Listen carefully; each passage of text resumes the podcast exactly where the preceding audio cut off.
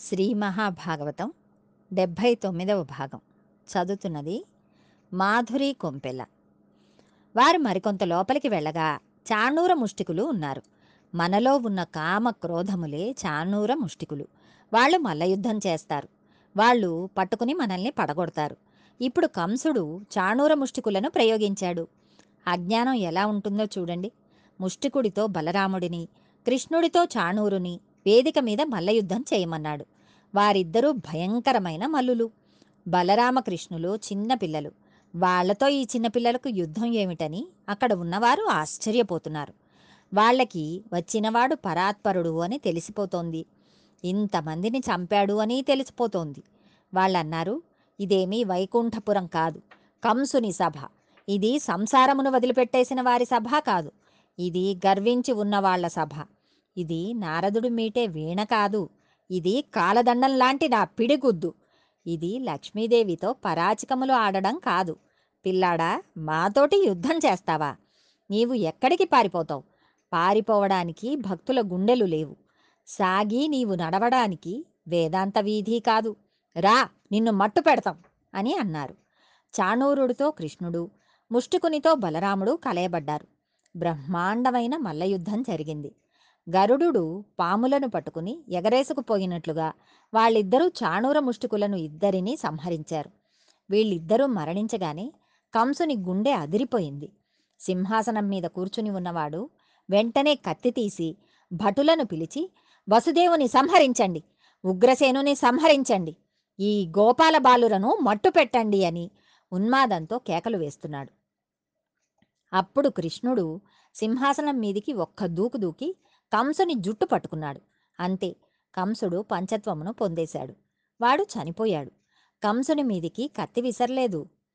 తర్వాత ఒక ముఖ్యమైన ఘట్టం జరిగింది. జరాసంధుడు యుద్ధమునకు వచ్చాడు. కంసునికి ఇద్దరు భార్యలు. వారు జరాసంధుని కుమార్తెలు. వీరు వెళ్ళి కృష్ణుడు మా భర్తను సంహరించాడు. మాకు వైధవ్యం వచ్చింది అని జరాసంధుని వద్దకు వెళ్ళి మొరపెట్టుకున్నారు. జరాసంధుడికి కోపం వచ్చి ఇరువది మూడు అక్షౌహిణుల సైన్యమును తీసుకుని శ్రీకృష్ణుని మీదికి యుద్ధానికి వచ్చాడు. ఇలా పదిహేడు సార్లు వచ్చాడు. పదిహేడు సార్లు అనేక అక్షౌహిణుల సైన్యమును కృష్ణుడు చంపాడు. పదునెనిమిదవ మాటు మరల జరాసంధుడు వస్తున్నాడు. ఇప్పుడు కృష్ణుడు ఒక చిత్రమైన పని చేశాడు. జరాసంధుడు మధురానగరమును ముట్టడిస్తే అమాయకులైన గోపాలబాలురు మరణిస్తారని తనకి కొంత చోటును ఇస్తే అందులో జలదుర్గం కట్టుకుంటానని సముద్రుడిని చోటు అడిగాడు. సముద్రుడు చోటు ఇచ్చాడు. ఆనాడు విశ్వకర్మను అడిగి సముద్ర గర్భంలో ద్వారకా నగర నిర్మాణం చేశాడు. ఆనాడు కట్టిన ద్వారక పరమ సత్యమని ఈనాడు బయటపడిన అవశేషాలు మనకి తెలియజేస్తున్నాయి. ఆ ద్వారకా నగరునకు తన మాయాశక్తితో ఎవ్వరికీ ప్రమాదం రాకుండా ఎవ్వరికీ తెలియకుండా అందరినీ ద్వారకకు చేర్చేశాడు. తాను బలరాముడు మాత్రమే మధురలో ఉన్నారు. కాలయవనుడు అని ఒక ఆయన ఉన్నాడు. ఆయన పెద్ద జడతో నల్లగా ఉంటాడు.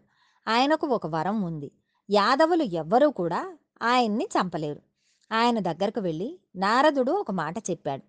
నీవు అందరి మీదికి యుద్ధమునకు వెడుతుంటావు. అసలు నిన్ను చంపగలిగినవాడు నీతో యుద్ధం చేయగలిగినవాడు ఒకడున్నాడు. అతనిని కృష్ణుడు అని అంటారు. మధురలో ఉంటాడు. అక్కడికి వెళ్ళి అతనితో యుద్ధం చెయ్యి అన్నాడు. ఆ కాలయవనుడు అతని యవన సైన్యమునంతటినీ తీసుకుని వచ్చాడు. కృష్ణుడితో యుద్ధమునకు శత్రు సైన్యమంతా కోట బయట విడిది చేసింది. మరునాడు ఉదయం కృష్ణుడి సైన్యం బయటకు వస్తుందని వారు ఎదురు చూస్తున్నారు. కానీ లోపల సైన్యం ఎవరైనా ఉంటే కదా? లోపల బలరామకృష్ణులు మాత్రమే ఉన్నారు. కృష్ణుడు చాలా నిశ్శబ్దంగా రెండు చేతులు వెనక్కి పెట్టుకుని నెమ్మదిగా కాలయవనుడి దగ్గరకు వస్తున్నాడు. అలా వస్తున్న వాణ్ణి చూసి కాలయవనుడు ఆశ్చర్యపోయాడు. కృష్ణుణ్ణి గుర్తుపట్టి కృష్ణ నీకోసమే వచ్చాను. ఆగు అని అన్నాడు. కృష్ణుడు పరిగెత్తడం మొదలుపెట్టాడు. కృష్ణుడు పారిపోతున్నాడని భావించి కాలయవనుడు గుర్రం మీద కృష్ణుణ్ణి వెంబడించాడు. కృష్ణుడు కాలయవనుడికి దొరకకుండా పరిగెత్తి పరిగెత్తి ఒక కొండ గుహలోనికి దూరిపోయాడు. గుర్రమును వదిలివేసి కాలయవనుడు కూడా ఆ కొండ గుహలోకి ప్రవేశించాడు. కొండ గుహలో దుప్పటి ముసుగు పెట్టుకుని ఒక ఆయన పడుకుని ఉన్నాడు. కాలయవనుడు అక్కడ కృష్ణుడే దుప్పటి కప్పుకుని నిద్రిస్తున్నవాడిలా నటిస్తున్నాడని భావించి అతనిని కాలితో ఒక తన్ను తన్నాడు.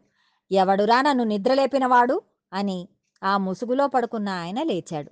లేచి ఆయన తీవ్రంగా చూసేసరికి కాలయవనుడు కింద పడిపోయి బూడిదైపోయాడు. అప్పుడు పరీక్షిత్తు ఆ దుప్పటి కప్పుకుని పడుకున్నవాడు ఎవరు? అని సుఖమహర్షిని అడిగాడు. శుకుడు దానికి జవాబు చెప్పాడు. త్రేతాయుగంలో ఇక్ష్వాకు వంశంలో మాంధాత కుమారుడు ముచుకుందుడనేవాడు ఒకడు ఉండేవాడు. అతను మహా తేజోసంపన్నుడు గొప్ప భక్తుడు.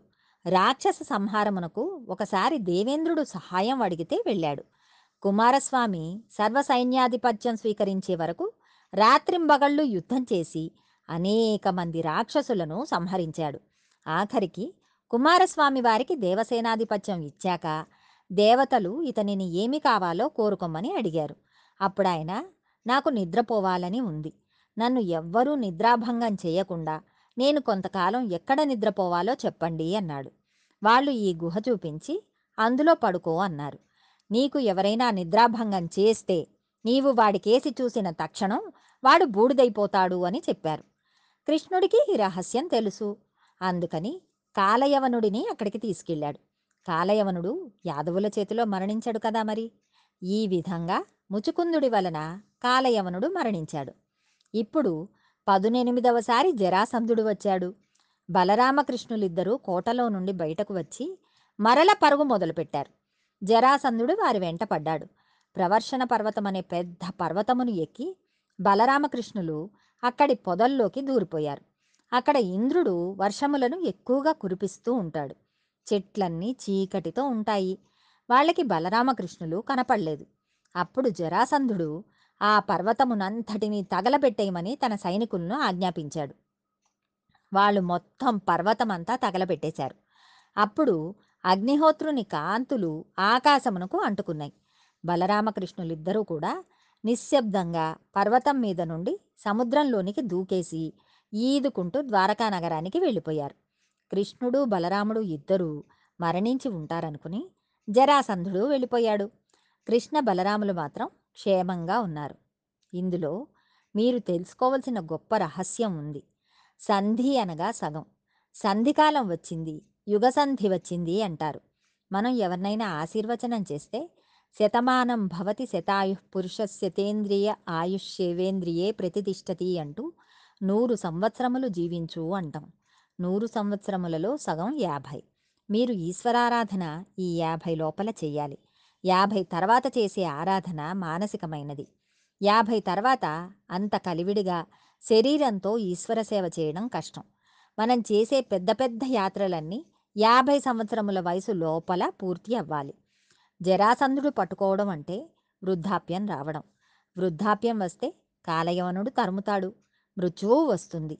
ఇక్కడ కృష్ణుడు గుహలోకి దూరిపోయాడు. అనగా హృదయ గుహలోకి వెళ్ళిపోయాడు. ముచుకుందుడు నిద్రలేచాడు. హృదయంలోకి వెళ్ళిపోయి ఆత్మస్థితిగతుడైపోయిన వాడికి మరణం ఉండదు. కాలయవనుడు పోయాడు తప్ప ఈయనకి వచ్చిన నష్టమూ ఉండదు. జరాసంధుని తప్పుకోవడానికి ప్రవర్షణ పర్వతమును ఎక్కాడు. అలా చేయడం అనగా నిరంతరము భక్తితో ఉండడం. పరమ భక్తితో ఉంటే మృత్యువు మిమ్మల్ని ఏమీ చేయలేదు. అప్పుడు యమధర్మరాజు గారు మీ దాపులకు రాడు. పరమ భక్తుడైన వాడిని తీసుకువెళ్ళడానికి నారాయణుని పార్షదులు వస్తారు. లేదా శివుని పార్షదులు వస్తారు. యమదూతలు రారు. ప్రవర్షణ పర్వతం అంతా కాలిపోయింది. సముద్రాంతర్గతమైన ద్వారకను అనగా ఈశ్వర స్థానమునకు చేరుకున్నాడు. ఈ విధంగా లోకమునకంతటికీ జీవయాత్రను ఈశ్వరుడు ఇలా బ్రతకడం నేర్చుకో అని నిరూపించి చూపించాడు. భగవద్ అనుగ్రహంతో మరికొంత భాగం రేపు తెలుసుకుందాం.